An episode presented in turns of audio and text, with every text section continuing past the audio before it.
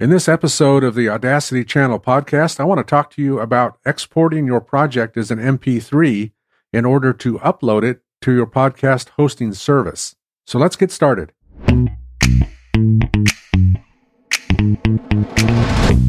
Hey friends, Mike Adams here with the Audacity Channel podcast. You've worked hard on your project to get it done, to get it finished, to get the content edited and cleaned up, to add real time effects or built in effects in Audacity, depending on how you like to do that. And now you're ready to export your file as an MP3 in order to upload it to your hosting service. So let's talk about setting some of those parameters on that MP3 file. One of the first things that I want to mention and remind you of, because you probably already know this, is that any settings that you have in your track control panel, you know, that's the area to the left of your track that has the left and right balance and the the loudness slider, the mute button, the solo button, all of that stuff. The MP3 file that you export out of Audacity is going to also export the settings that you have in those track headers on all of the tracks that you're exporting. So let's take as an example that you've got a project with four tracks in it. You've got an intro music track, you've got a voice track announcing the podcast, and then you've got the main podcast track and then at the end, you've got another outro song or maybe an outro announcement. And you've got all four of these tracks. Well, in the process of editing these, these tracks, if you've muted a track and you export your project with that track muted, that track is not included in your export. Likewise, if you've soloed a track and it's the only track that's active that you can hear, and you export it that way, that's the only track that's going to get exported. Also, if you've got the balance slider bar one way or another, and you export your project as a stereo MP3, the audio in that particular track is going to be forced left or right according to where you left that slider. The same is true with the volume slider in the track.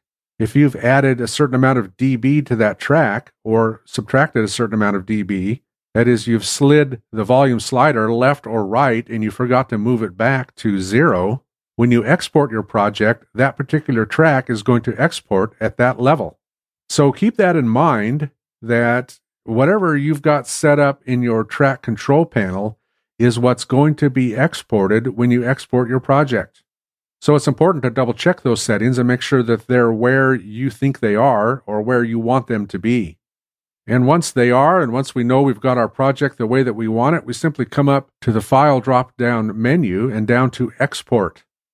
And then once we're at export, since we're going to export it as an MP3, we can select export as MP3, or we can select export audio. And in the window that comes up after that, we can set our MP3 parameters and tell it to export as an MP3. But for the sake of what we're doing, let's assume that we're going to select export as MP3. And once we do, it brings up a dialog window. First of all, it wants to know what to call this MP3 file.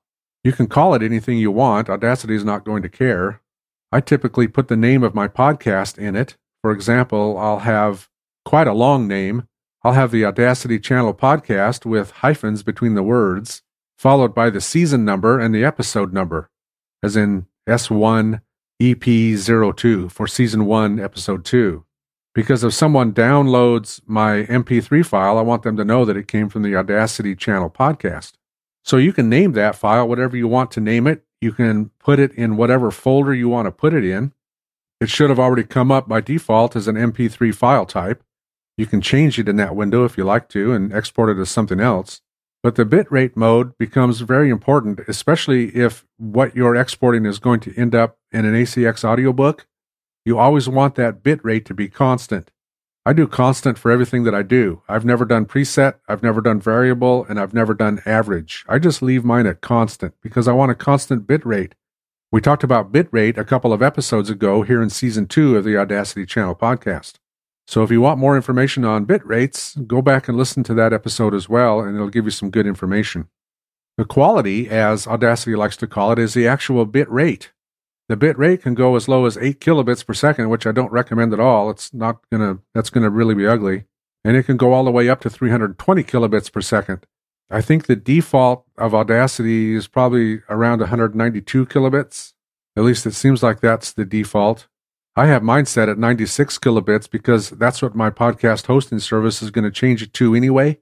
So I save a little bit of time by setting it there myself. And I mentioned a couple of episodes ago that when I export my MP3, I like to drag it back into Audacity and listen to it one last time. The reason that I do that is because I want to make sure at 96 kilobits per second that I'm sounding okay. And I am. It's passable. I don't have a lot of music in my podcast. It's mostly voice, and 96 kilobits per second is more than adequate. But yours might be 192 or higher. The higher the bit rate here, the better the quality of audio is going to be. But unless you've got a trained ear and you know how to listen to these things or listen for these things, you're probably not going to notice a difference. Again, unless there's a lot of music in your podcast. Then if you set it too low, it's going to sound a little bit garbled. It's just not going to be good audio. So experiment with it. If you are able to export at 192, you know, leave it there. If you want to go higher than that, leave it there. If you're exporting this for an ACX audiobook chapter, the minimum bit rate is 192 kilobits. If you go below that, ACX is going to reject your file. So keep that in mind if you're doing ACX audiobooks. But once you've set your quality or your bit rate, I have selected on mine force export to mono because I always do mono podcasts. I don't do joint stereo and I don't do stereo. I force everything to mono. And this is a point too if you're doing ACX audiobooks. If you're recording chapters for an ACX audiobook, all of your chapters have to be either mono or stereo. Either or. It can't be a combination of both. You can't have one chapter be mono and the next chapter be stereo. They all have to be stereo or mono. I suppose this is one reason why I left mine checked to always force it to mono. And once I've got all these parameters set the way I want it, I just click save. And then for me personally, once I save the file, like I mentioned a moment ago, I drag the file back into Audacity. It becomes the bottom track in my file. I solo it, and then I listen through it one last time, usually using the play at speed toolbar set to one and a half speed so that I don't have to listen to myself over again. I've already by this point listened to myself so much that I'm kind of sick of hearing my voice because I've done all my content editing, I've added all of the effects. You know, I've just spent hours over this podcast episode that I just produced. So my final playthrough is going to be a little bit faster. I do listen to it all. I listen to it critically, but I listen to it at one and a half speed just to save some time. So there's some points to remember on exporting our file for our podcast host, or if you're doing ACX audiobooks, some parameters to keep in mind for both of those. It's a very simple process within Audacity, and it's a process that you can actually build into a macro and let it just do it for you automatically. So perhaps we'll come back at some point and talk more about macros. So I want to thank you for joining me in this episode. This wraps up season two of the Audacity Channel podcast. Look for season three of the Audacity Channel podcast to drop on May 24th. And also a reminder that I teach Audacity at audacitybootcamp.com. Check out the courses there at audacitybootcamp.com, and there will be a link in the description of this episode. So I will see you in season three on May 24th. You all take care.